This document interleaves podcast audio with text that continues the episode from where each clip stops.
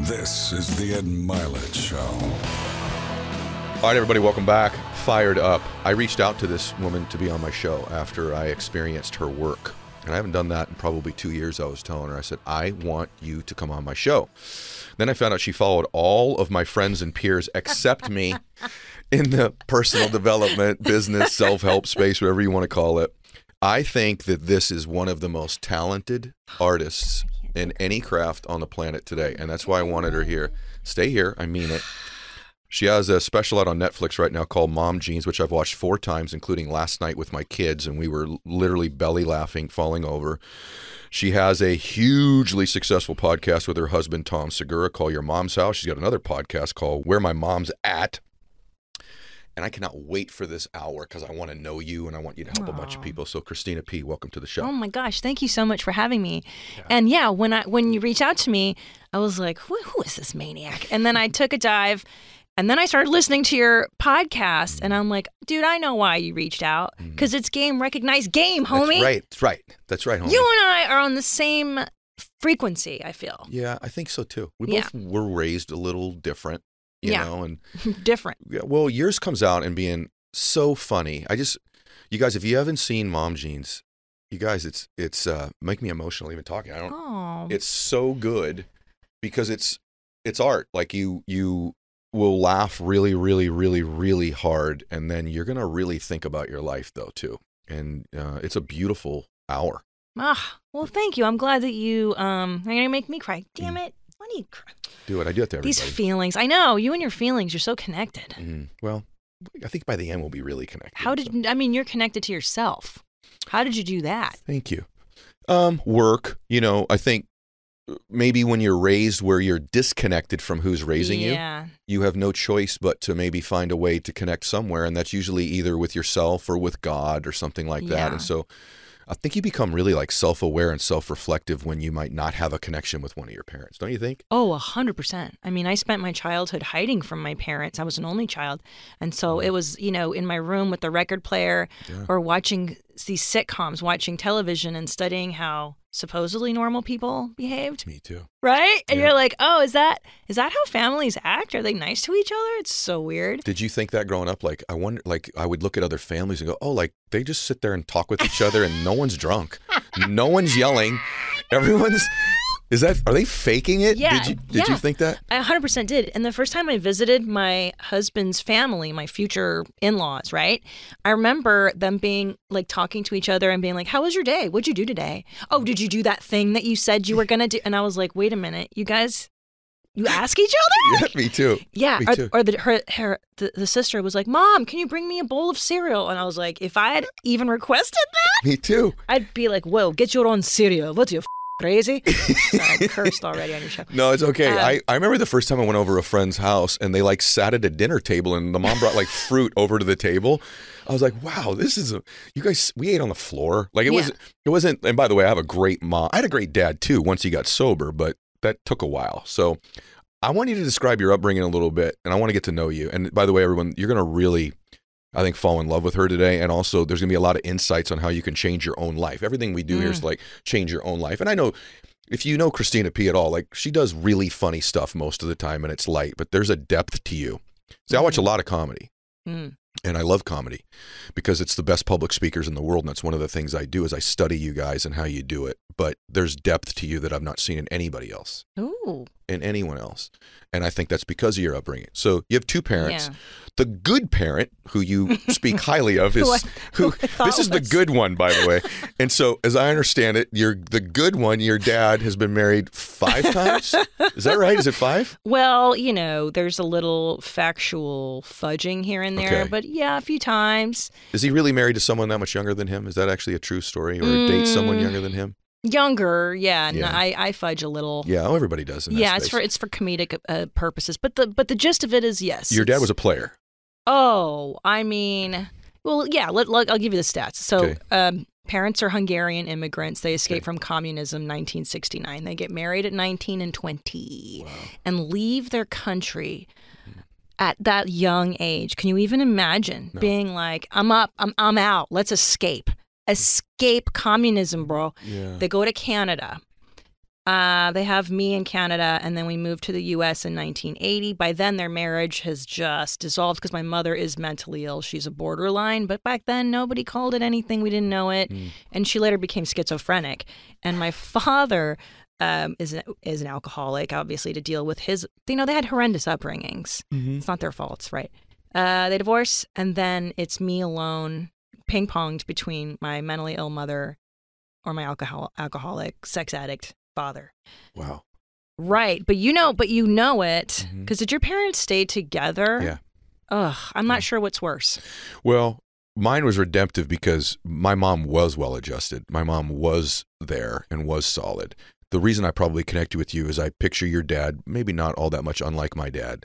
And then I'm thinking, though, if I didn't have my mom, and then you having a probably even more disconnected mother, Yeah. and I'm I literally I'll be honest with you. I'm watching your show. I want to make sure I do a great interview with you today because I actually feel like this can care for you from watching you, which Oh. is a oh. comedy special. I've never laughed harder either. But when you were speaking and doing your show, I was picturing you as a little girl. Oof. I was actually picturing it with your mom and how like scary that might have been sometimes seeing her not be functional and normal and losing her temper and stuff like that. What Yeah. can you tell us a little bit what it was actually like? Now that you're off stage, what's the real?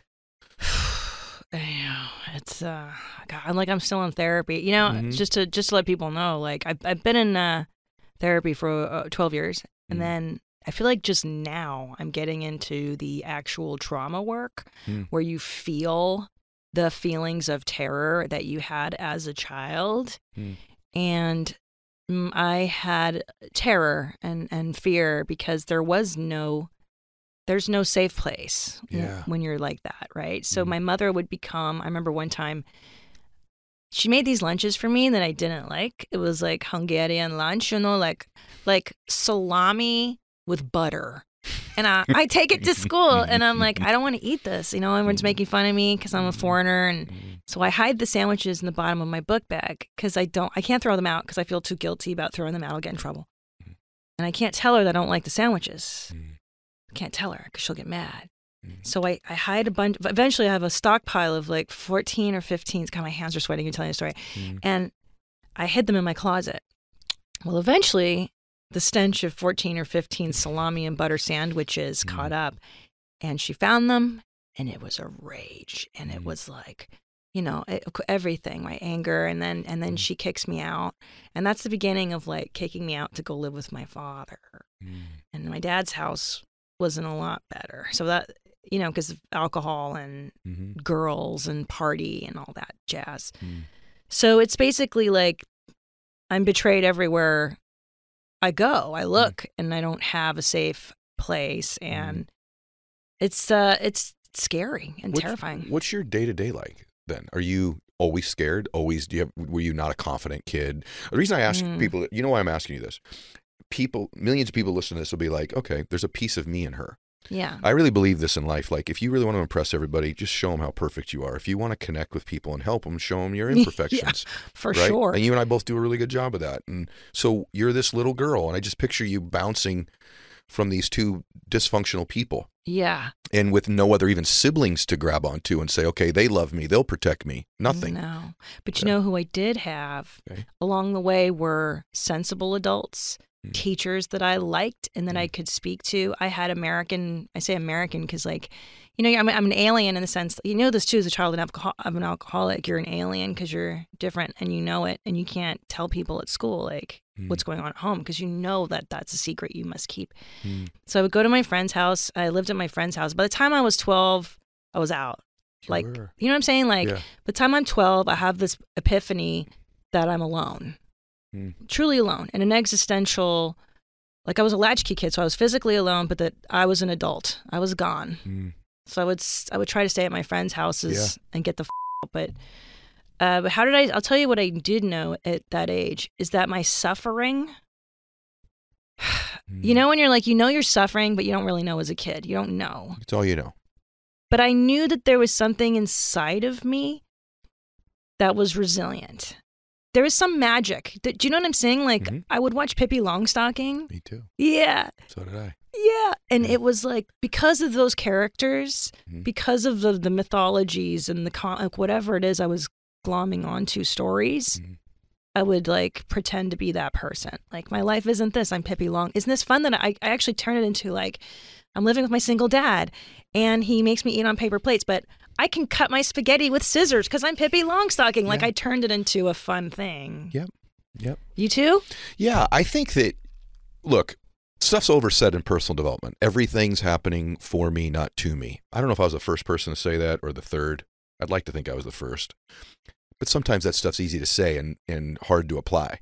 But I do think like I I became really resilient because of it. I became I really, you know, like in the business world, I've made a lot of money. One of the ways I've made a lot of money is like two things, both of them because my dad was a drinker. One, Mm. I've learned to be really pre- read people well mm-hmm. and be present with them. The reason was I had to figure out when my dad was coming through that front door, which one was I getting?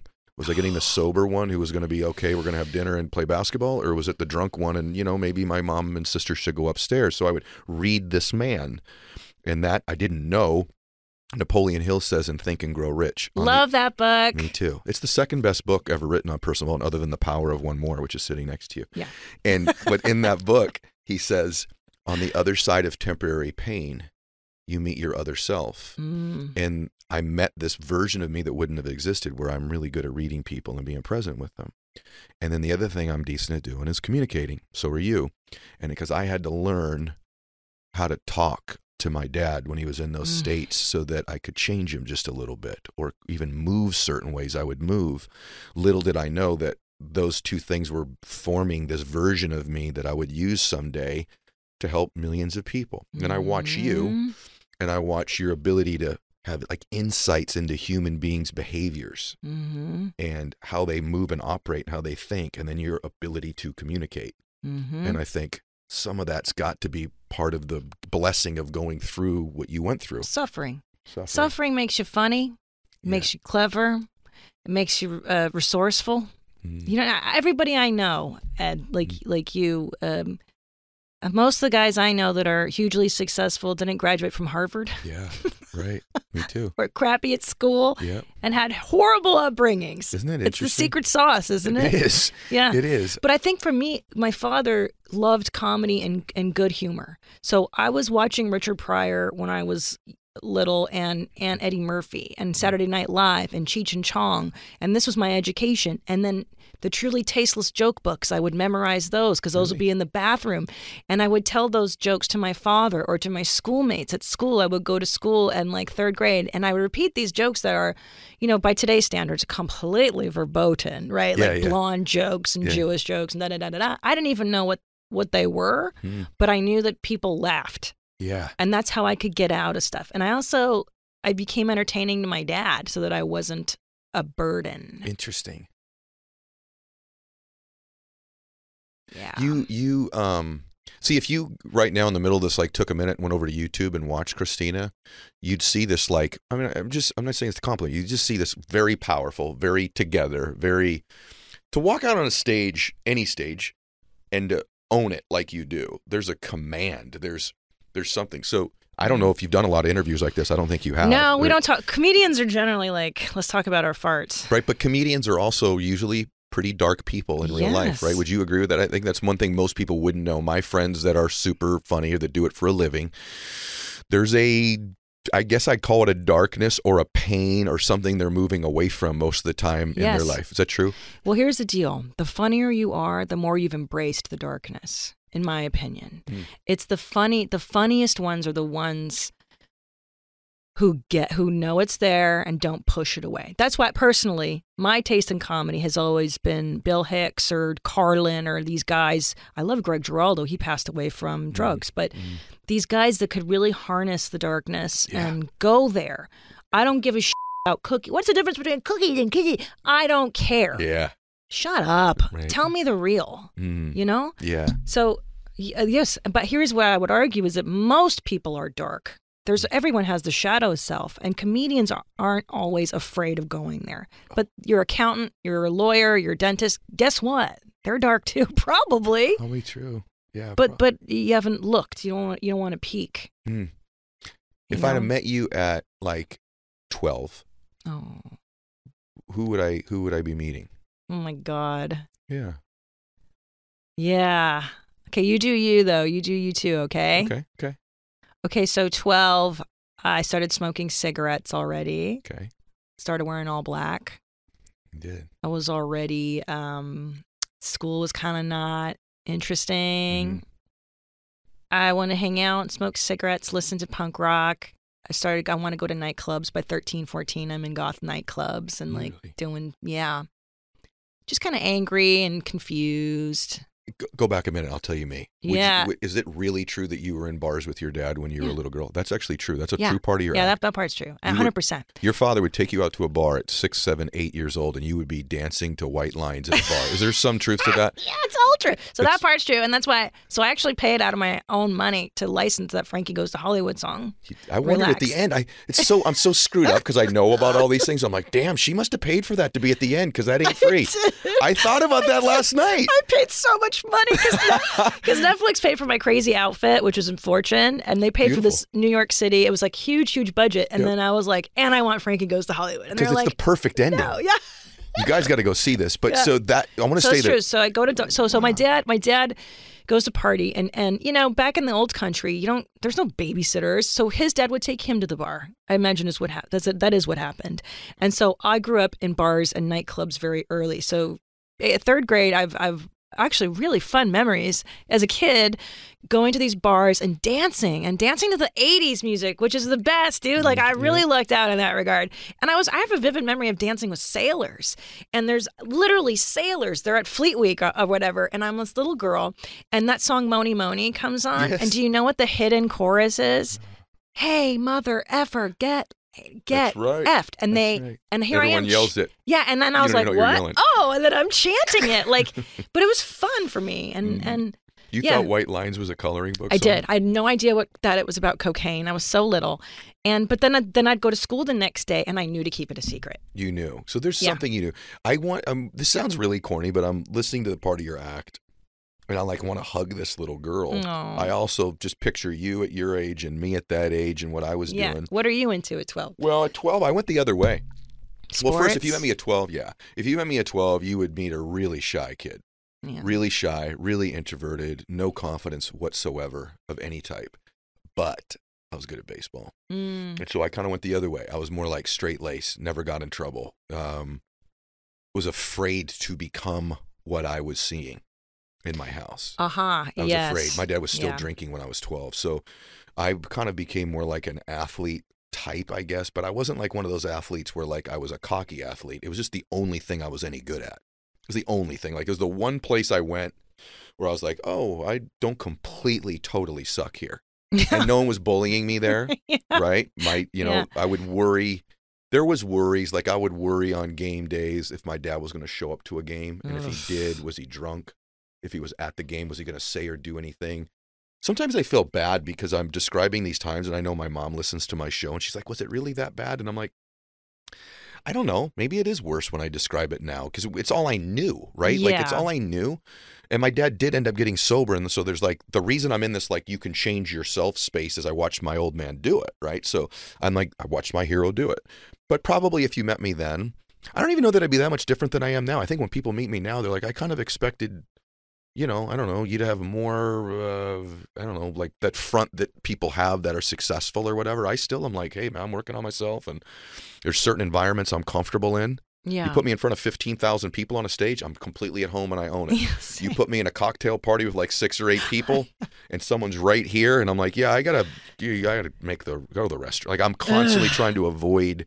You said that Yeah. Tom's a little that way. yeah, my you're not. husband's an introvert like that Yeah, too. He's yeah. not the life of the party. I think I'm a lot more fun at a party than he You think that's from the bar experience? Seriously, like you're The used bar- to being yeah, social. I love party. Uh, yeah, and and it's also cultural. Like my we're Hungarian, so like Mm. on Sunday we have a party. Everybody comes over. You're telling dirty jokes. You're drinking. You you know, it's like this. This I was never like shy as a kid because my Mhm. mother pushed me into acting when I was four. So I was like, Oh, yeah, I was auditioning and already kind of like show business. And then I think around 10 or 11, I do like a pilot. And then I'm like, I don't want to be an actor. This is for the birds. This is, I'm depressive. And that's actually what I was going to share with you. So by the time I'm 14, upside down. This is when I get super depressed because now you know when you're messed in childhood, hmm guess what? It comes back in adolescence. Yep. And now the drama really. So I'm 14 years old. I'm goth. I'm cutting, right? I'm cutting up my arms just to feel some release because I'm so depressed. And I'm sitting in the room, in my room, just try to try to hide from my parents and the reality. And I, you know, you're confused. You think you're being dramatic. Like, is this really true? Is my family this wonky? Or like, Mm. I don't know. Am I, am I, I must be messed up because. Mm. You know, like Yeah. I, I'm the one that's flawed. So you, by the time I'm 14, I'm convinced it's me and not them, Hmm. and I'm suicidal, and life is like I have straight D's. I remember, like, I just decided to stop going to school. I just decided I was in, a, I was in ninth grade, and I was like, I'm not going anymore. Mm. And then I just stopped going. I was like, no, thank you, and I stopped going. And then I, Wow. and then I was, I had straight D's. I remember, and I did. I eventually went back, and I was failing out of school. And then one day I just went nuts in in this in the bathroom stall cutting, and I Mm. was just like, whoa! And I just cut. I Mm. just went crazy. Mm. And this friend of mine, this girl I had been friends with, and but we had a falling out, whatever. Like she found me. She took me to the office at school. oh my god. Yeah, it was so dramatic. And then my mom came to get me, and she saw my arms, and then she started to hit me. I remember she beat me, and I was like, Oh my god. yeah, and I was like, just put me in a mental hospital. Like I begged them, I'm like, put me away. I, I think something's wrong with me. Put me away. And my mother had worked for a psychiatrist, and I think she, was worried about putting me in a mental hospital or whatever, like that it would stigmatize me or mess me up worse. So she kept, she was like, no, I didn't see a therapist yet. She's like, but do you want to go to Catholic school? And I was like, yeah. I mean, she showed me this brochure to this all girls Catholic school. Mhm. And I was like, I bet, yeah, okay. So I went to the nuns and I loved it.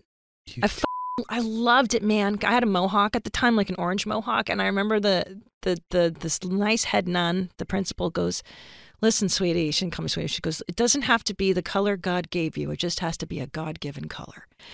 I know. So I dyed it brown and I hid my mohawk and I grew it out. And I could put my book bag down and nobody would steal it. And by the time I had graduated, I was like a leader of this retreat and I had I just flourished because of the the boundaries and the it was an all girls school too. So there was like, oh, I don't have to be cute. I, I'm wearing a uniform. I can Yeah. just be a little girl again. And I reverted and I was able to be safe. And that saved my life. saved your life. Catholic school saved my life. Yeah. it's pretty amazing to see your face right now. you know, this is mainly audio. I wish everyone could see your face. It's Yeah. interesting to see you talk about that time. Um, think about your mom there for a second. So she loved you. I mean, she was Yeah. trying with the limited Yeah. capacity she had to help her daughter there, right? I mean, did that ever dawn on you that I mean, she did love you, right? Yes, yes. No, obviously Yeah. too. A lot of what I say for Yeah. comedic, it's it's no good if they're shades of gray. Yeah, but I actually think you Um, really feel it. Like I, I, I actually think you. Really, let me tell you what I mean by that. I really do feel these things about my dad.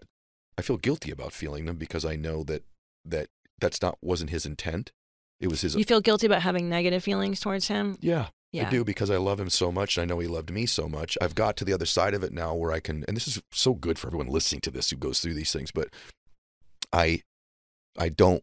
I, I think it's okay that I feel it. I feel sometimes weird that other people know I feel it because I don't want them to think that about You don't want them dad. to judge yeah. him or you. both both i don't want to be judged for feeling that way and also like i do know that my dad hurt people hurt people right so i know my dad was operating out of something that happened in his life in his upbringing and same with his dad and so on and so on but i i feel weird about the fact that there's this man i love so much but that i these things did happen i do feel this way you know i have both feelings i remember what it's like when i didn't feel good about him and i remember what it feels like when i do and I, and in your case, your mom was trying. But so when you went there, when you, you Yeah. Catholic school, does Yeah. that when you start to change permanently, or do you end up reverting back? Like, Oh, okay. when do you become you? Right. So, so that's a good question. So, so also before before I go there, Yeah. I, I love what you say about having two simultaneous feelings, Feelings. and I think that's what you learn in therapy. hmm Um, is that I can love and hate my mom at the Mhm. same time. I can love and hate my dad at the same time. I can thank my mother for all the wonderful qualities she had. She was fashionable. She had flair. She had timing. She was funny. Mm. She was crazier than too. Yeah, you, You know what I'm saying? Like my dad too is just like funny, antisocial, brooding, Mm. um, independent, resilient, Mm. like brilliant nut. Does it ever dawn on you, and I'll let you keep going, that Yeah. they end up raising? I mean, because you're you're really humble, and but does it ever dawn on you that these two people raised a daughter who now? I mean, let's just be real. Like you're Yeah. one of the more. I mean, you're gonna roll your eyes when I say this, but you are one of the more influential people on the planet in terms of your show and your reach and your husband and so you funny. and like I don't even feel that way. yeah i know you But don't do you And- feel that way? no not at all but but it's It's but you- ridiculous. but you are and so these Yeah. two totally dysfunctional human beings no really raise this single child together right How? how right and then you end up i mean it's just i'm picturing you cutting yourself i just want to give you Yeah, like terrible. but like These maniacs. and I was, uh, by the way, I went through this stage where like I was so depressed. I don't know if I was, su- I just, I used to think, what the heck is life about? Why am I living this Oh. life? What is this? Is this worth it at so all? that goes into that. yeah. And I, did you have that too? Yeah, man. So the darkness. So okay, so hold on. Back what you were just saying. How did they raise someone? I'll th- I'll tell you why. Because it makes me sad. Because my parents are wildly awesome people Right, who had a a bad go of it, man. Could you imagine being born in, in communist Hungary? No. Uh, It's after World War II, so the country's already been ravaged by the Germans, war, war, awful poverty, and now the Russians come and destroy your country, and it's a nightmare. They have nothing. So I always think of them as this pure potential that just got destroyed. Yeah. So I know that they they've got the makings. Mm. Oh, but had they just had my life, Yeah. damn it, Yeah. I lucked out. They had your life. So you lucked out being raised by the two of them compared to what they had. A hundred percent. A hundred percent. And here's another lucky thing I had. Hmm. Money. Mm. Now we weren't rich. I'm not saying I was rich. You had rich. food every day. You have to worry about where meals were coming from. No, stuff not like that. We Yeah. were like middle class. And I think back in mm, the Me too. 90s there was a middle class, right? Yeah. And I hate when people poo poo money. It makes me bonkers when they're like, "You need money isn't everything. That's not everything, but it's awesome. Yeah. And the lack of it is horrible. And it sucks being broke. right. Yeah. The lack of it's horrible. Yeah, so it changes. So it gives you choice. So the fact that I was educated Mhm. was a huge blessing. Now I barely eked my way into college, right? Barely got in, man, but I did. Mm. And then once I was out of the house, I was getting straight A's, and I was like, "Oh, I'm not an idiot. It's just that I was in this place that I couldn't study because everybody was screaming and yelling, and Mm. it was a bad environment." And that's when I found philosophy. So I started studying philosophy. Oh, yeah. And that changed my life. And that's when I was like, oh, I have I have a brain. I'm not just like um, a, a, a screw up who tried to kill herself in ninth mm. grade. And I was mm. always o- trying to outlive that stigma of being a loser because my parents were like, oh, you tried to kill yourself. You know, it was like I disappointed everybody in my mm-hmm. family. Mm. My grandmother wouldn't give me money that year for Christmas because she thought I was going to spend it on drugs, which I wasn't even really on drugs. You know what I mean? So I was like this this loser in my family. So I found philosophy and I was getting A's and I was like, you know what? Screw you, man. I'm gonna be I'm gonna I'm gonna show you, right? Really? I'm gonna show you I'm a winner.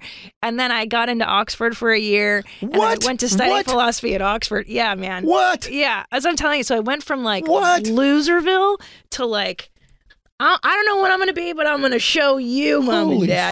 Wow. Yeah, so I studied philosophy at Oxford. I come back and I'm and then I do that show Road Rules. I didn't know you did Yeah, rules. a million years later. And then I was like, wouldn't it be great if I could make a living just being myself? Flash forward to podcasting. But anyway, go. I had this great boss after college I had this degree in philosophy and I was such a useless degree. And he's like, he's like, you're the worst employee I've ever had. His name is Cris Abrego. Shout out to Cris Abrego. What's up, Chris? Anna, you're the worst employee I've ever had, but you're funny. Go do the groundlings. I was mm. 23. Come on. And then I went to the groundlings and I was like, this is it. I found it. It's like when you find your thing you're good at. Yep. You found sports. Yep. Yeah. And then I'm like, all right, hey man, I maybe you know I'm I'm an idiot, I'm a loser, whatever, but this is something I love. And once you get obsessed, Mm. you know how it is. Like when you find your obsession, I don't care what it takes, bro. I'm gonna keep coming and do this. Yeah. Put me in Motel Six. Yep. Okay. Yeah. Like yeah, I'll do. I'll, you want me to go Afghanistan? Can I do 15 minutes of stage time in Afghanistan? Yeah, dude, I'll go. You did that? Hell yeah, I did You did. everything. You did. Well, I'm sure you did everything I by did, any but, means. but in your case, so you find it. By the way, it's one of the great blessings of life. I always feel for people that have not yet found it yeah. because it's I feel like of all the things I got cheated out of in life, I did find some talents and skills when I was relatively young outside of baseball too.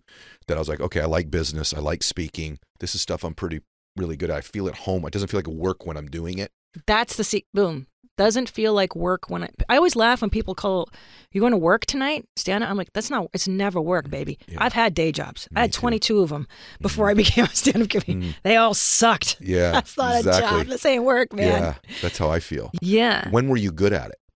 Okay, so I think in order to know what you're what you're good at, you have to have beginner's luck. I forget what book this is. Okay, Is this the 10,000 hours book? Is this blank? Not blank. Um, outliers. okay, There has to be some level of beginner's luck. First time you do it, you have to be freakishly good at it as a beginner. Mm, And I think the first time I did it, I was like, "Oh, okay, that wasn't horrible. I didn't, I didn't completely eat it." Hmm. And then I was just hooked. I was like, "I'm gonna figure this out." I just looked at it as a logical problem, mm, mm. and like, I want to fight my demons. I'm not a loser. I'm gonna, I'm gonna show you, mom and dad. Yeah. And then there's this point in the in the career where you're like, "Guess what? I have everything."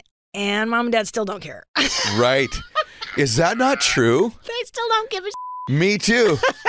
Me too. It wasn't that my mom just like let me tell something funny. I'm 51. My mom just recently like, wow. Like where the hell have you been? Yeah. Where have you been, mom? You've been all these houses and pl- like Yeah. But it's like just lately it's like almost like when my dad died, my mom got permission to somewhat be impressed with something I was doing. And it wasn't like they would like in your case maybe it was like, "Ah, you still suck." It wasn't that. They're just like just are my parents are just very simple. It's just like, "Are you a good person or not?" If you're a good person, great. Other than that, we don't really care what you do. My mom walked into my first really big house and she's like, "Oh my god, Eddie, what's the electric bill here?" Oh no. And I'm like, "Mom, if you have to worry about that, this is not where I should be living. That's the least of my worries house. right now, right?" But it's not. It wasn't a negative thing. It's just like, "Are you a good person? Are you being good to other people?" Great. Other than that, I don't care about any of this external stuff. I think lately. My mom's like, "Oh, you're really helping some people. I went to the oh. grocery store and they have your blah blah blah." And like, and that's Yeah. when it's different. Like that Yeah. is the one thing probably with you too. That like Yeah. someone else Someone knows else you. thinks you're good. Yeah, exactly. And then they're like, "Guess what? You're pretty. You're, pretty big good. I've had three people tell me you're really good now. Do you have that same thing? same thing, mom. Where have you been? terrible. I love you, mom, but my gosh, like it's been a while. I know, like, kind of a big deal. I mean, why don't you think I'm a big deal? I just, I just think it's hilarious that so they still weren't like you were already doing great, and they're still Okay, like, I'll tell you a great great story. So I finally my one of my first greatest my big job in show business. I get a break. I become a writer on Chelsea Lately. Really? Wow, I think this is it, man. I'm making fifteen hundred dollars a week. We're moving out of the ghetto. Tom Yeah. and I were living in the Rampart division, in a in a one bedroom apartment in the in the ghetto, homie. So when I got that first check, we we went to Trader Joe's and we got a bottle of you know whatever cheap ass champagne. I remember launching it off the, so cool. the the patio and being like, "We're out of here, man! you know, we're going back to Silver Lake." So. So I, Right down I the had, street. yeah, it is down the street. But, right, it's so glamorous compared to where we were. And I, yeah, so I tell my mom, like, Mom, I'm a writer on Chelsea Lately. She goes, Well, you know what's interesting? Oprah is having a contest to see who can work for her. And maybe you'll find something better. I'm like, this it doesn't get any better. this is it. That's so awesome. Can't be happy for me. Never. Never. No, but then you real but then it's a long even when you get the validation of everybody and everyone loves you and thinks you're the best and you finally get it. Yeah. And then you go, "Oh, is that all there is?" Cuz wait a minute, I'm still it's still me. I still Isn't wake up. true? Uh-oh. It's funny. You're funny you say that. My dad did say to me, I'm loving that everybody gets to hear this, by the way. One thing my dad was a wise dude. My dad used to say to me, he goes, just remember this, man. Whenever you get to this level of success that you think you'll be happier when you get there, or that house, or like some whatever, p- so people reading a book or whatever, your show or whatever it is, he goes, just remember you have to bring you with you when you get there. And I was like, that's really because my dad had worked on himself in his sobriety, right? He's like, you're going to bring you when you get there. There's nothing more true in the world than that. No. You still, I'm sure you still do this now to this day. It's like it's still me when I'm there. It's still me in the car alone when I'm driving, no matter what the car is or where I'm going. It's me and how I feel about me Of course. what I really believe about me. But but be, speaking to your audience, because I, I know for anybody listening to this, I think the most powerful tool that changed everything for me was my mind. This is everything. And I know you know this Yeah. because we've read the same books. Yeah. Phyllis Diller, uh, I read in one of her, her autobiography, um, The Magic of Believing. The Magic of Believing. Read that book. And I started to read that when I was like 28. Mm. And but before that, I had read existentialism in uh, philosophy class. And what is that about? Self determinism. Mm. You can choose your life. This idea is radical. Sartre, choose choices. And I went, oh, you're right. Life can push me around, or I can move the ball. And it, and that's to me, this is the biggest lesson that I try to teach my boys. Hey, man, if you don't take charge of this whole thing, it's gonna take you away like a current, Man. right? true. And that and they don't teach you this in school, really. Yep. And it makes me nutty. Like you can choose. Everything is a choice. Everything. Mm.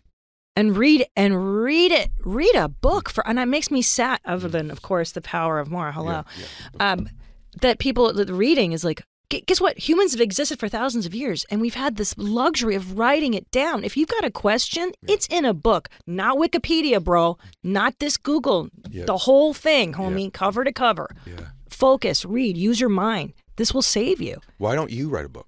I know. I've been. I've been. Um, you know why? I, it's a lot right now. I've got two kids. I'm trying to raise, and my Yeah, husband and is. podcasts and It's a lot shows right and- now. I'm gonna. yeah. I'm gonna like. I will. Yeah.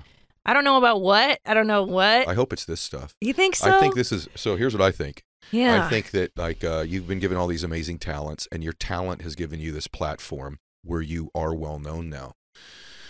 And I just feel like you could write a book about how you're funny, or you could write a book about all that. But the truth of the matter is, is you're like really, you're.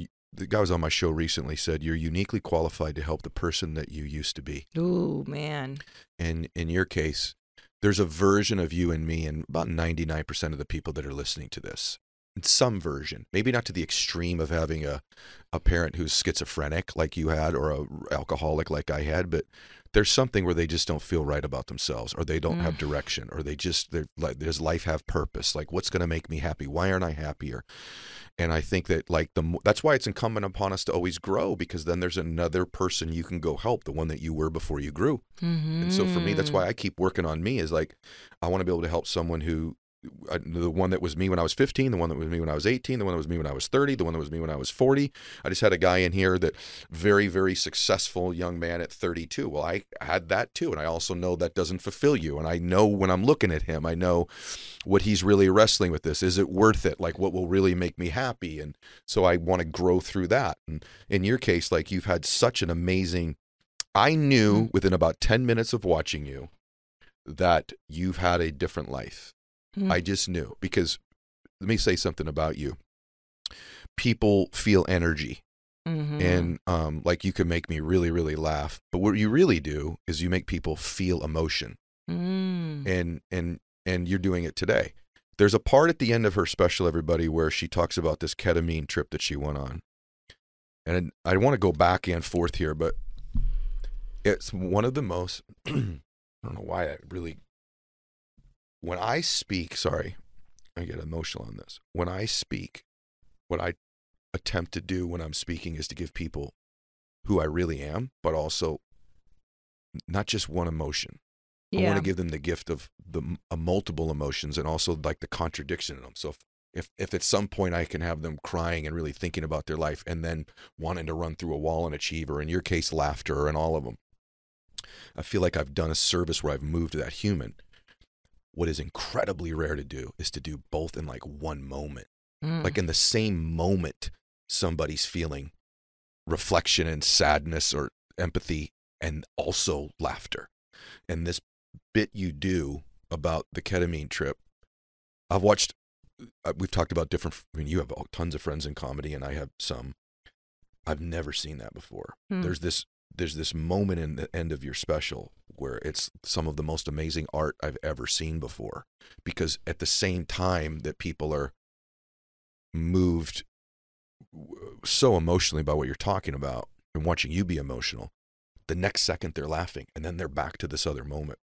So just Mm. a little bit, give them the gift. I want them to see the special, but like now they have a pretty good sense of what you went through as a child. I mean, they have 1% of it. They have a pretty good sense you've turned this around, which we'll talk about in a little bit too, and where your life is now and the lessons you've learned. But like, let's go there just for a second. So oh, that moment. tell them what happens. Oh my God. So, So I fell down the stairs getting to my kid at two in the morning. I, I just come back off the road. I was so tired. I was like sleepwalking. Mm-hmm. My baby's crying. And as a mom, you know, you're just like, I gotta get to my baby. Mm-hmm. Anyway, I fell down the stairs, broke my ankle in four places. And I had I didn't even know it at the time. I thought I could just get up, so I called my husband. I was like, "Babe, get over here, help me." And he's like, "Oh, you can't get up. You're broken, homie." So I get into the ambulance to put fentanyl, you know, all these drugs. They straighten me out, but before they straighten my leg out, they give me ketamine. And I've never done. Have you ever done it? I have. It's pretty amazing. You've done the therapeutic kind. Y- yes. I want to do that. Yeah. Because what they did is they give you enough to dissociate you so that you don't remember it. And apparently it's a terrifying amount that they gave me Oh. because that's what they're like. We, usually people are screaming Mm. when they give this to you. But Christina, you were sitting there smiling the whole time. so anyway, so they give me this ketamine and I have this wild trip basically. Mm. And the crazy part is, is that happens in real life. And I'm looking for an end to my special. And I was like, oh, that's the end of the special. Yeah. That's the end of the special because it was my realization that everything that had happened to me, I don't buy this that it happens for a reason. I hate that. Mm. That's Pollyanna nonsense. But I think if you attribute meaning to tragedy, attribute deliberately, Mhm. then it's redemptive. And like also this whole ride of just be trying to become a successful comedian. And then I have my children. Mhm.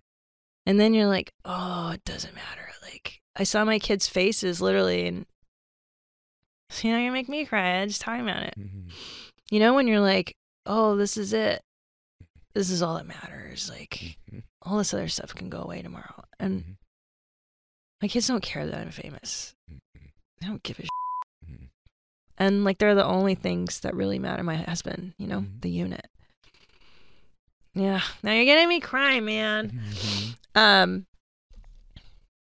but i i often think back to that ketamine trip when i'm getting hung up on nonsense like show business and i'll be like oh but it doesn't matter this is what i learned like it matters don't get me wrong i don't want to be broke tomorrow Mhm. i don't want it to all go away tomorrow but i'm not going to stress out Right. Right. been there dude Me too. Yeah. I'm not going to try to cling uh, like I did. Because didn't you find there was a time in your career where it's all you cared about? It's a really difficult thing to teach because you should have goals and outcomes, and it's what's made us successful when we didn't have some. But at the same time, it's kind of letting go of an outcome and letting things come as they might that actually brings us the most joy because the things that are the greatest blessings in life aren't things we have to force through force, like our Yeah. families. They're the things that, you know, that are the greatest blessings are our children and our families. And yet you still want to be able to provide for them and do significant things. But I also think you said something, I want you to stay on that story, is that it's not the events of our lives that define us, it's the meaning we attach to the event. And if Mm. you can attach the right meaning to something or a meaning that serves you or change the meaning, you can change how you feel about it and ultimately change how your life works. And it feels to me like almost in that trip you were on that the meanings shifted a little Yeah. bit for you. Yeah, because I saw my parents and I was like, I can see this person as a big bad villain and I'm the little girl. Or, Mhm. hey, what can I glean? What, what's the lesson here? Because I'm the mom now. And you see your broken parents as toddlers. I really see them as children now who just didn't get enough love, who didn't get what I, well, what I didn't get too, but what I'm able to give my kids now. Mhm. They're just flawed people and everybody walking around. You know, you I don't get mad at people nearly as much as I used to because you're like, oh, you just didn't get love. Like, oh, you, your mommy, your daddy. But you actually on that trip, like, thanked your mom and your dad. I did. Tell them that a little bit. Yeah. Even though I want them to see it. but just tell yeah, 'em. you have to see the bit for it to make total sense. But Yeah. uh, yeah, I end up thanking them and forgiving them in the trip. Mm. And you know, I think I think I, well, for some reason I'm thinking about my mom's fur coats because I she she hoarded like jewelry Mhm. and like fine items. I think she was convinced that World War III was coming soon, and she had to. I have to trade these things to get across the border. You're going to need, you know, the, she she wouldn't put her money in one bank. It was in several, Yeah. like that kind of nutty stuff. But now that I'm wealthy, and I I always was like rejecting wealth. I was always like, rich people are bad. Me too. Yeah. That's why I was raised believing. And it's nonsense because guess what? Poor people are bad too. It's the same deal. And actually, rich people can do really good things to help a lot of other people. And your wealth is a blessing on many, many people. So, anyway, I the fur coat thing too. I was like, yeah, what's so bad about owning a fur coat? It doesn't make you a bad person, Right. Right. It doesn't. unless it's the only thing you care about. Yeah, I'm watching you right now. I still think you're, I still think you're th- working through What? thinking about what all those events of your life meant just as I'm watching you. oh yeah. I had a really huge blessing happen that I was with my dad when he died. I was in the room with him.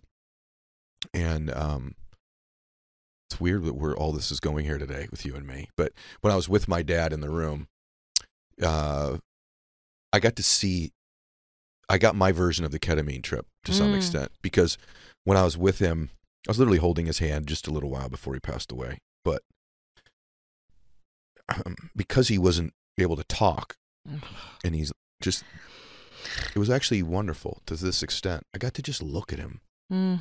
like you don't even with your parents you have a dynamic. There's like this thing you do with people in your life. You do it with tom i do it with my wife i we do it with our kids. There's just like this pattern of how we kind of just interact with each other. Yeah.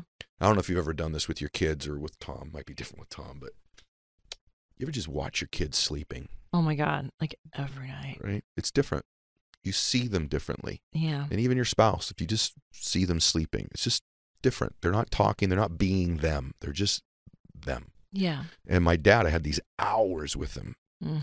it was just him and i got to thinking about like i got to think about him as a little boy this is a man Yeah, whose life's yeah. about to end kind of like what you've done and i'm he's an old man now and i remember him when he wasn't an old man. I remember him when he was looked like my age right? I remember when he was even younger than that and i could go back and think of him. I wonder my dad at 10 my dad at 5 my Mm. dad at 2 and there's this love you can have even for someone who didn't treat you perfectly the whole time that you have this sympathy or this empathy for them. And i just think he's just he's a man that had a life and he and he did his best to live it his best way. And then i start thinking about myself. I will be him Yeah. what do i want when i'm him when i'm there who, who do i want to have achieved who do i want to have helped what do i want to have felt Yeah. what emotions do I want to have had? What memories do I want? We're off air. You're talking about taking your kids to, if you're, you know, you're blessed enough that you could take them somewhere on a vacation. Yeah. And like being in that moment with my dad gave me a different meaning to him, Mm. gave my life a different meaning. And that's just a real powerful thing for everybody listening to this is like all the events, maybe you should evaluate what they all, the things that don't serve you. What do they mean? What did your divorce really mean? Right? Mm. What did this experience with what having your children really mean? What did this person who hurt you, what did it really mean? If you can change the meaning, yeah. you can really ultimately change how you feel and then you'll take different actions in your life. And when my dad passed, I literally you you you're doing this. I thought oddly, I'm going to honor my dad. Mm. I'm going to talk about him more. I'm going to talk about what I learned from him. I'll talk about how he hurt me. Put it in my book. It's in my book. All my speeches lately involve my dad. And in a very beautiful way, you honored your mom Mm-hmm. in that special and your Mhm. dad. You started out by telling the truth, Right? but you honored him. Did it ever Yeah. dawn on you that you were doing that? No, Yeah. it's unconscious. Mm. No. No. I think Look no. at you right now, and it's No. dawning on you. No, because because yeah, I'm like, oh yeah, I guess I. No, because like you, when you create something, it's all really unconscious. You just Mhm. kind of throw stuff out, and then you hope there's a through line, and like, what's that going to be? And Mm. what I really, what I really wanted to express as well as honoring, I think, now that you mention it, is just that I'm not. I I don't hate you, man. I ain't mad at you. Yeah. Because the anger, we all go through it, and like I, I also one of my pet peeves about the self help movement is like, just be happy, just be happy. It's like look for the joy. It's like mm, no. No. and and no. Sometimes you, you the suffering, and you did a great podcast about this recently, yeah, about the suffering that must come in order to have the joy, Yes. the suffering, and. I just didn't want to leave people thinking like I'm this rageful adolescent because I'm really I'm Mhm. not mad at them anymore. Because Mhm. once you become a parent, you're like, oh, okay, yeah, Mhm. I got it. Me too. I'm Get mad at my dad sometimes. Yeah, but There some days, yeah, There's, I'll fuck think of something. Yeah. I'm like, I can't believe he did that to me Yeah. in some situation. But my overall Yeah. view of him isn't that way. My overall yeah, meaning. no, Why do you think? By the way, I want to ask you some stuff. yeah, go ahead. It seems to me that you have a great marriage. It's been a long one, Yeah, right? And I I watch you talk about. I watch stuff close. I'm weird. But I watch you talk about Tom, and after all this time, um, like you really love him, like you really love him, and Yeah. um, I love the jokes you make about you know football and food and sex and all that. It's hilarious, right? But like you really love him, and you seem to be like an unbelievably dedicated mother. So you come from a crappy marriage of your parents. yeah. You come from crappy parenting from your parents. yeah. Yet you've become the opposite of that. Yeah. Did you like does this did you like think this is what I don't want to be? Yeah, and I also think it's not healthy who I am actually because I think my shrink would be like you're just doing the opposite of what they are. Like I, I Huh. I'm living in reaction to. Hmm. So like I'm thankfully I I made wise choices and I've made good choices, but like maybe that maybe this is overshooting. Am I too perfect? Am I trying to be too perfect? Hmm. I don't know, but yeah, part of that is going like why get multiple divorces because guess what most of the time most of the time both my parents ended up marrying some version of the first one Yeah, that's the truth. you're Yeah, like same person in a different body. That's what most people date and do in their life. yeah so you guys didn't do any work in between these marriages Mm-hmm. because nobody went to therapy so like why trade up why lose half your money and Yeah. then Why how long you been in therapy? 12 years And has it do you think it's really helped you? Because I think a lot of people Yeah. out there think I'm not going to talk to somebody because it's embarrassing or there's a stigma or what the heck is some other normal human being going to help me out with my stuff with? But it's worked for you, right? yeah well I- is it embarrassing yeah is there a stigma absolutely will Mm. people think you're nuts sure will your family think you're a complete idiot and will people talk crap to you about it yeah who cares they're not in my head Mm, F them. mm, And that's another thing you get in therapy is you go Yeah. like, oh wait, why am I living? Because another thing on my ketamine trip taught me is that this is it, bro. This is this is it. mm, And I'm 46, so I'm on the other end of that of the hill now. So it's like, Mm. when it, when are you gonna start living? When? When are you gonna when are you gonna do it for you? Mm. And like a ther- a good therapist knows the map. Your friend doesn't know the map out of your own nonsense. Yeah. They know the map. Let let the let the the uh, uh, captain take you. I agree. Right? Totally. I also think that's why I like listening to something like this. This is a form of therapy for Oh, people for today. Like you're helping, you know, I think you kind of know you are too. I'm watching you. Like you're helping millions of people like work through some stuff. And like it may not be the same situation, but it can apply. The thing I'm wondering too, like, so now you become the other part of you is you become this like incredibly successful person, and you're married to an incredibly successful person. It sounds like you guys are great parents. Is it? I've asked this a lot on my show because the answers vary. Does it? Is it worth it? Like, you're Hmm. well known now. Like you're well known. Your show. There's a lot that comes with all that too, though, right? There's like Yeah. a momentum you don't want to lose. Yeah. Do you do you do you worry like this could go away? And Yeah. Do you, do you wh- wh- what's it like to now be real too? What's it like to now be on the other side? All these years of cracking open champagne, I got fifteen hundred bucks a week from Chelsea Handler, right? All the years of you're making nothing in stand up, nothing, right? Yeah. And then you know, you just you know you get it's just life is happening and like you're like well i'm 30 now and i'm 35 now and i'm blah blah blah Yeah. like i'm wondering like now that you're kind of on the other side of it is it worth it and do you worry about losing it Yeah. Is it worth it? Absolutely. yeah You know what? Don't listen. It's I heard Marianne Williamson say this. Being a winner is that's a better problem to have than not being a winner. Do you know what I mean? Like, Yes. oh, I got pro I got to stay successful. Mhm. Great. What a Mhm. great problem to have. right And like the I remember when I wasn't successful and I didn't like that feeling way more. me too So the the thing of like, how can we keep this up? Like, it won't last forever. That's the nature of my business. mm-hmm. That's okay. We're we're making it rain now.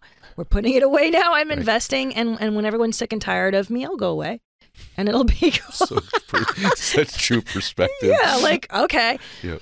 But I love it, man. Mhm. Listen, I suffered for many years to get here. It's it, my my rise was slow and steady. I did not have the overnight thing, Mhm. so that's that was a blessing. I you ever think Yeah. about quitting uh yeah, yeah, yeah. weekly. Well, you're a stand-up comedian. It's the hardest. It's the worst. It's like literally you're the you're the best or the worst. You're the best or the worst. It's the Mhm. push pull, right? That's why I'm so sickly charged by it because it's your it's your alcoholic parent. It's your borderline mom. I love you. I hate you. I love you. I hate you. So I'm I'm I'm wired for this. Yeah. And then I'm like, I don't want to do it. Forget it. I'm just gonna stay home forever. I'm gonna stay in Texas and just you know fish with my kids all. And then I get and then I get an itchy beehole, and then I got to go tell jokes again. Speaking of itchy beeholes, just so Yeah. we do a little bit of something in the special, just tell them what a Milwaukee milkshake is. tell them. Tell them. Okay, what's the bit now? I gotta remember. Do you remember? so you're using the. I'm do- sitting on the toilet. You're doing number I, two. I'm making it. I'm dropping. Okay, I'm taking a Dropping dump a with my toddler sitting on my lap. Yeah. Bonus points if you breastfeed at the same time. that's the Come on, that's man. the Milwaukee milkshake. Come on, yeah. you got a dog staring you in A the dog eyes. staring you got at a me. baby on your lap. You're breastfeeding, Yep. And that's the and that's bonus. how I take a dump. Come on, that's legit right there. To That's me, the that's like- truth, right? it's the truth. And then the part. My, well, so let me tell you something. My wife doesn't get comedy. Yeah. So we watch all these specials. I'm like, because I love it, and I take her to different clubs. And I mean, she didn't even think. Bless his heart. I took her to Norm Macdonald, and I'm crying, laughing, and she's It's like, the "I just, I just don't get it." And I'm like, "What is wrong with you?" Right? Like, Yeah. but you, the deal where like the the bit you do on where like okay, we don't. I just pull my sweatpants down now when we're having sex. I mean, she was legitimately falling off the couch, Aw. crying, laughing. Oh, and I'm like, I don't know what you're laughing at because none of that. I'm You're like, you "It's- don't relate to yeah, any of it's this, great for just so me." you know. but like, I just want. I'm not trying to sell everybody on seeing your stuff, but I just think it's like, I think it's just absolutely the best. I think you're, I, you're my favorite. Gosh, You really know, are my favorite. Handle these compliments. I know you don't I handle them very well. it. I don't. Well, you should you should come and see me perform. I want to do that. I'll give you guys some free tickets. Whoa, well, that'd be good because I can't afford those things. so. I want to. I want. I got a couple more things I want to ask you about. yeah, though. I'm just writing it down so I don't forget. Yeah. Okay. Yeah. Please Yeah. invite me. Um, I want to know a little bit about how you are now, as like a mom. Mm. So, first off, are you done having kids? Number one, and Yeah. then, uh, like, are you? Do you allow? Do you do you allow yourself to like enjoy it? Or are you always like, am I doing the right thing? Like, I gotta be honest with you. When I when I was raising my kids, I was constantly like, I didn't do that right. I didn't do that. Right. I screwed that up. I'm not. She's a really good mom. I'm like a half-ass dad. Like I'm always like not even really good enough at it in my own mind now. Now mine are leaving me, but I'm Mm. curious as to what kind of a mom you are now. Yeah, so I overcorrect a lot. We don't I don't have what looks healthy at all. Like What do you mean? like cuz I didn't I grew up so severely weird in the Mhm. sense like okay, we're foreigners, we're Hungarians, and then I'm uh, living alone with my borderline mom or I'm living alone with my dad. Wow. And so like I'm literally like I don't I remember watching movies with my husband and having to ask him um, why did that person react that way in that movie? Like, what feeling is that? Really? Yeah.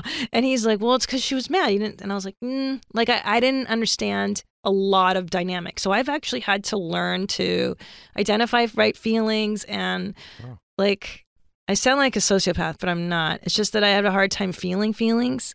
Yeah. And you have I- no reference point. Yeah. Mhm. So I ask my husband a lot, like, is this normal? Like, Mm.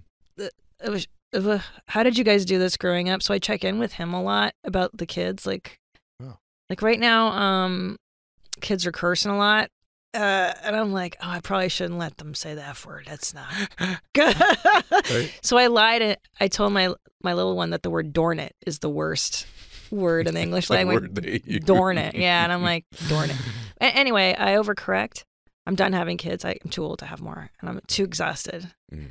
But yeah, I worry that I'm doing it wrong every day. Mm. I don't know what I know what I want to teach them. I have thought about that. You have. Like, what's the goal, dude? Is it to make you a good student? Hell no. Mm. We all know that the Yeah. most successful people Mhm. they're not straight A students. And especially in today's world Mhm. with ac- academia, like it's a different environment. Yep. So Yep. like What do you want them to have? feel your feelings. Let's Mhm. try that 1st Mhm. and foremost. Resilience. You get up. I just started skate my uh, 6-year-old skateboarding. Take him down to the skateboard park. Cuz he's a, he's a wild man and I'm like, let's put that into something, you know, like Yeah. find what you're good at. Forget what you're not good at. Yep. I, I wish someone had told me earlier. My parents had the wherewithal to be like, "Hey, you're not good at that. Don't worry. You're not going to be an opera singer. You're not going to be a gymnast. Yeah.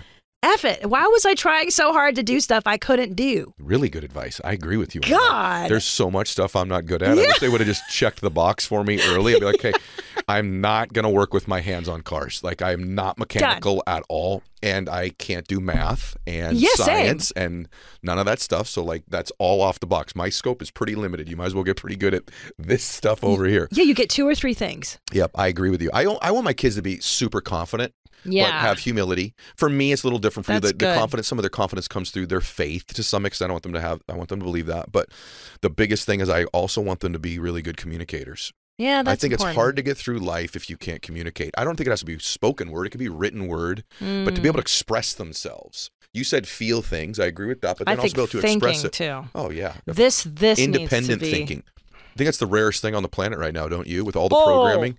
Forget about it. Yeah. And the and the scariest part is that this younger generation who is endorsing the policing of other people's thinking and speaking, Wow. talk about dangerous stuff. Yeah. Wow. They don't even know what they're blowing apart right now. Yep. They're so indoctrinated. So, yeah, thinking. Your man. industry is the most under attack for that right now. Whew, right? It's it like ever. independent thought and expression. Is True. it ever? Yeah. But can I tell you, I think we're coming to the end of it. I Mhm. sense that th- there's enough comedians pushing back. Mm-hmm. And thank God for Netflix standing behind Dave Chappelle. Mm.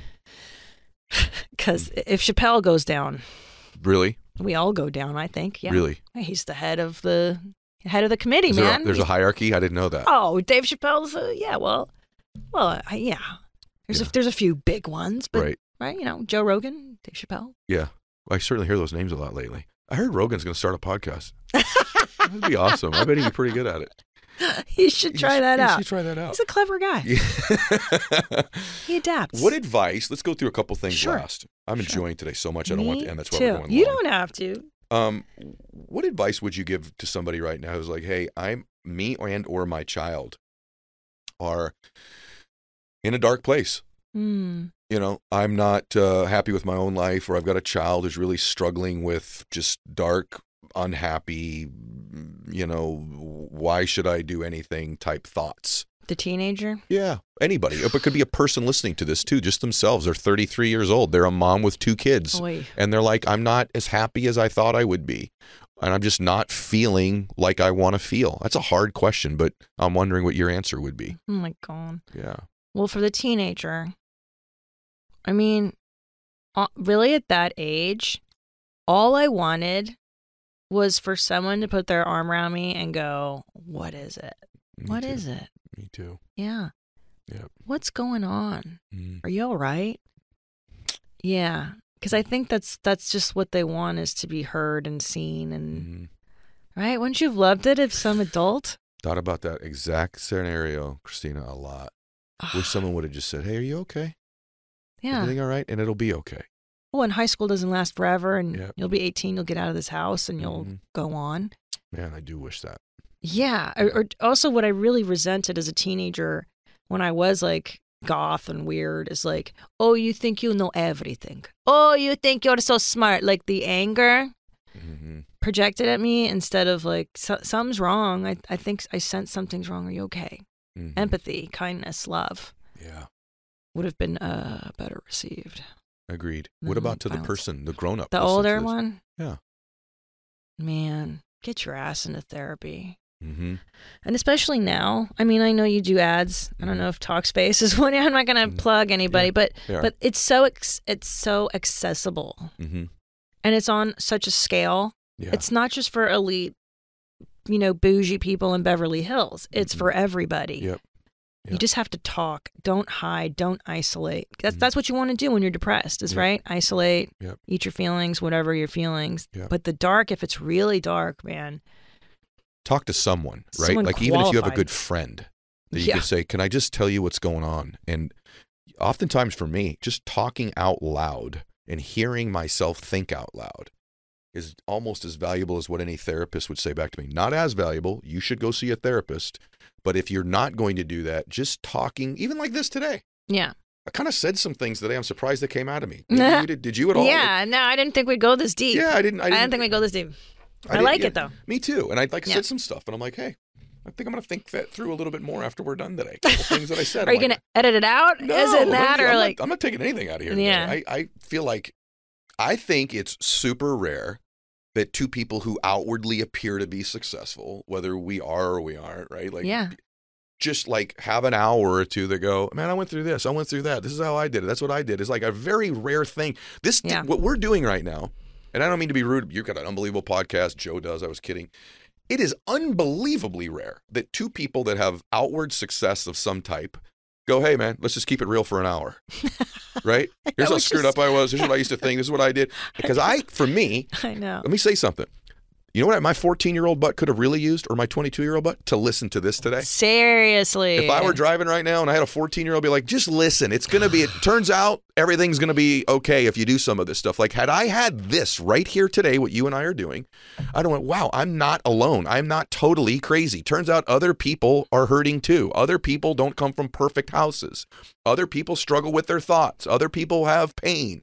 And there's a couple things they did to work through it. And guess what? Both of them have produced pretty cool marriages, pretty cool families, pretty cool influence in their life. So to me, that's incredibly valuable what you're doing here today. And I don't know, I've heard a lot of your stuff. I've never heard you talk about any of this stuff before on something like this. So I've heard you joke about it, Yeah. but I haven't heard you talk about it in depth like this before. So I'm like really, really grateful for it. yeah, maybe I should start talking about it again. I did for a minute and then I got um I don't know, I got over it. I think I got like you know, where you're just like, I don't know, I'm done talking for now. Yeah, So maybe and- I'll go back to it. Well, here's why. Most Yeah. successful people, I talk about this in the book.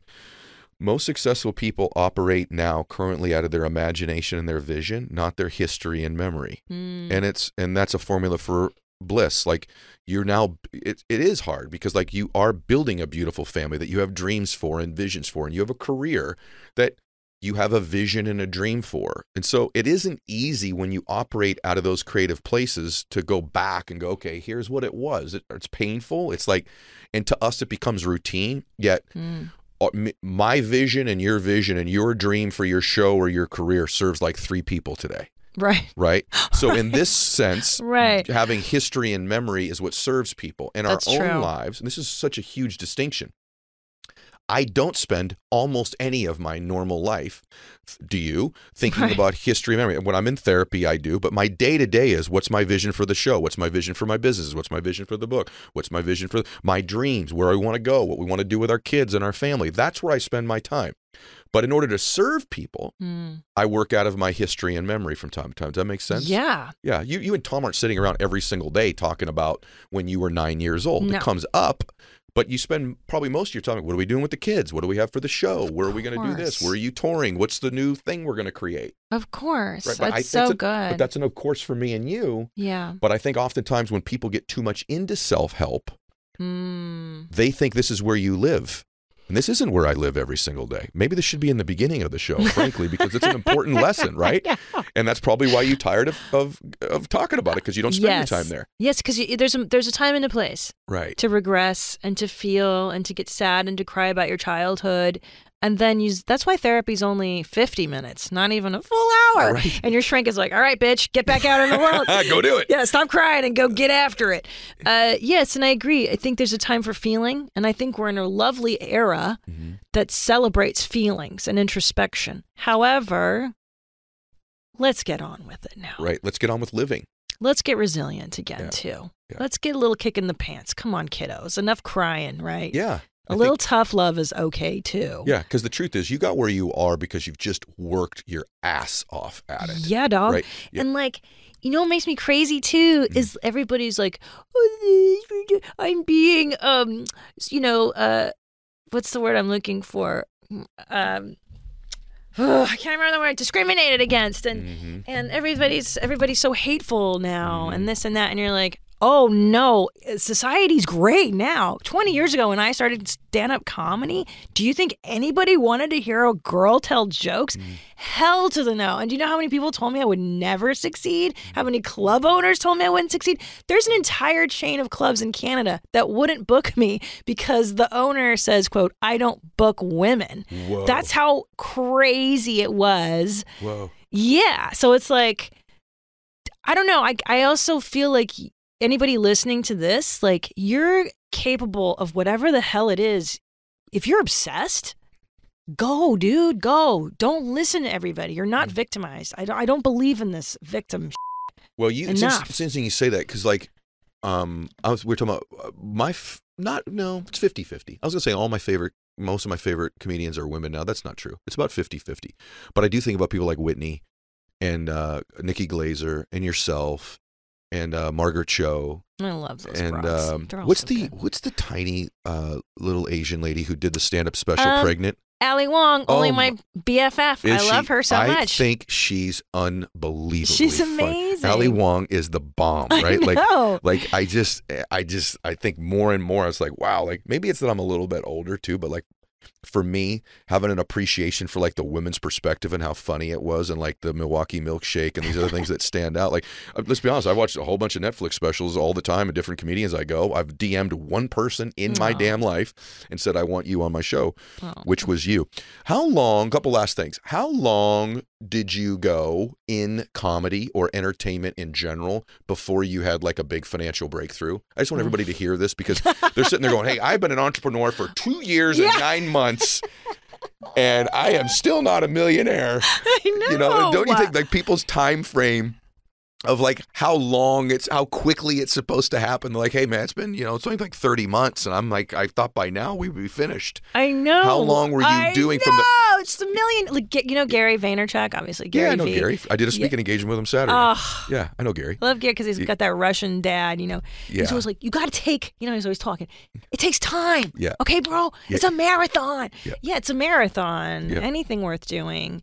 How and- long was your marathon? Okay, I'll tell you. Okay, so shoot, let's see. I start doing stand up. I'm 26. I mean, literally, probably the Chelsea Lately era. My last day job was 2006. 2006 was a day job. Meaning, I I worked at you the had to do something else in addition to comedy. literally. So I worked whoa, at whoa, whoa, whoa! Really? yeah. So I I think so. Hold on. Wow. I'm not even. That's not even accurate. I bet 2010 is when I become a headliner. So 2010. But by 2000, no, I'm sorry, I'm not. I'm wrong. 2009 or 10 is That's when we first started making time. money. And I start in oh, I start at 26. So how old am I? I don't. know. I can't do math. 20 years ago, I start. That's insane. Yeah, long time to be broke, dude. Yeah. Literally, I'd work a day job. Like I'd work 10 hours, eight, whatever, 12 hour And days, and then go to the clubs. And that's just to learn how to do stand up in LA. And then I want to become a feature act. So that you take the leap of faith and you get a crummy job that lets you take off weekends when you can get the work. And now Mm. you're featuring in Florida or wherever. So the last job I have, my day job, is like 2010. It's at the Girl Scouts of Greater Los Angeles. Oh my god. I'm featuring from time to time. I'm on Chelsea Lately on the round table, right? So I get a spot. I was so broke. I had to go to the store and like check out clothes is what I would say from like these nice, you know, like a hundred dollar shirt and I leave a tag on. Take the tag. I'd on. wear it, Yep. yeah, on Chelsea Lately, return it immediately because I couldn't afford it, and then go work at the Girl Scouts the next day. Oh my gosh. So yeah, so people would come in and be like, "Weren't you on Chelsea Lately last night?" And I was like, "And now I'm working at the Girl Scouts." That's freaking crazy to me. So you're on the E channel on Chelsea's show yeah, on, as a roundtable with with a shirt you're about to return the next day yeah, and go back to work the the Girl. Scouts. And like so because then- you spent so long not financially successful, Yeah. do you worry now it's going to end too soon? No, because Tommy and I have been very responsible with what we've done with our cash, and like it's an I I believe we've invested it wisely. It's Mhm. it's it's accounted for. We've always been when we had two hundred dollars, we were always responsible with two hundred dollars. I love that. So yeah, I say in every marriage there's there's savers and spenders, right? yeah, Your marriage is toast if you're both spenders. You might have a chance if one's a spender and one's a saver, but if you're both savers, you'll Yeah. probably be ending up okay. I hope No, so. no matter how much money. Because same thing. Always like I made 200 bucks, like 12 bucks went into a mutual fund or something at some Yes. point. Yeah, always did that. Well, was that Rich Dad Poor Dad? I'll never forget Yeah. where he was like, "Always pay yourself first. Yep. Always pay yourself first. And that's the first time I'd ever heard that. Yeah. I was like, "Oh, snap! Yeah, Snap. It's really really put good that stuff. put that into something, man. I uh yeah, I um I knew this was gonna be really good today, but I didn't know that we were gonna go this deep, nor did I know that you're gonna be willing to I don't know if you call it vulnerability or not, but like like you just I really believe that when people go see you, most of them probably already know you, but when they go see you and then they hear the actual story of your life Mhm. and who you really are, I just think it's unbelievably inspiring. There are people that say inspiring things. Very rarely do you encounter someone who's like an actual inspiring being. oh my goodness. And when I met you, I when I saw you rather, I thought this is an inspiring being.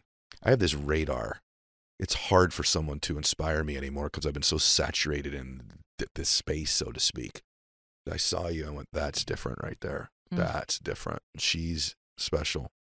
And you confirmed it. Actually, you extended it to me today. I'm really grateful for you. Thank you. I really Yeah. appreciate you saying that. I really appreciate you seeing it, seeing me, Mm, because I, I think you're right. I think it's like, it's game recognized game, homie. thank you. You know, if you've been through it and you've come out of it, you Mhm. see one of your comrades. And, and same with you. When I started listening to your podcast, I Mm. was like, oh, yeah, dude. He's been there and he's Thank out you. of the darkness. I um want everyone to go follow you. By the way, her podcast is freaking hilarious. Oh, good. Both of them, but like the one I've listened to the most is Your Mom's House. Like it's just. By the way, it's not quite as clean as it was here today, everybody. So just want you to all know, and neither is the special. Like you just need to be prepared for some uh, adult sensitive topics. Yeah. But like, where do you want them to find you? Anywhere? Like, Yeah, I love Instagram. I'm at the Christina P on Instagram, and then go to ymhstudios.com for all our podcasts. So YMH Studios, we brought out to Austin, and um, we have five different podcasts that we operate out of. Mm. Uh, out of Austin, there's two bears, one cave with Bert Kreischer and Tom Segura, my husband. Danny Brown just got his own show. I have where my mom's at, and there's like Tom Talks, Dr. Drew After Dark, and it's just a fun it's a place where um we can say what we want like Yeah. much like here you know and if you want to still experience an alcoholic at work, you get Bert Kreischer. So a shirtless one shirtless, hugely um, Ugh.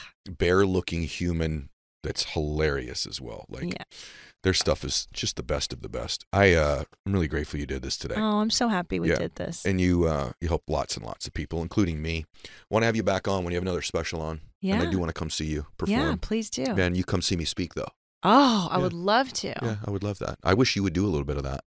i know right I think I think maybe maybe we'll get something cranking on that. let's do it because you could reach so many people with your story. Anyway, go check out Mom Jeans, you guys. Just trust me. As long, yeah, make sure that you're ready for some adult humor. Make sure maybe I don't know. Do you want a five year old watching that? No, With a- no children. No children. in the room. adults adults only Yeah. please Please uh, share this, you guys. This episode today. I really feel like if you know anybody who's trying to move out of some form of pain in their life, that today's show is the show that they should be listening to and that you share with them because you're just not going to get two people talking about this stuff very openly, very often t- to this extent. So, anyway, love all of you. Continue to max out your life. God bless you. This is the Ed Mylett Show.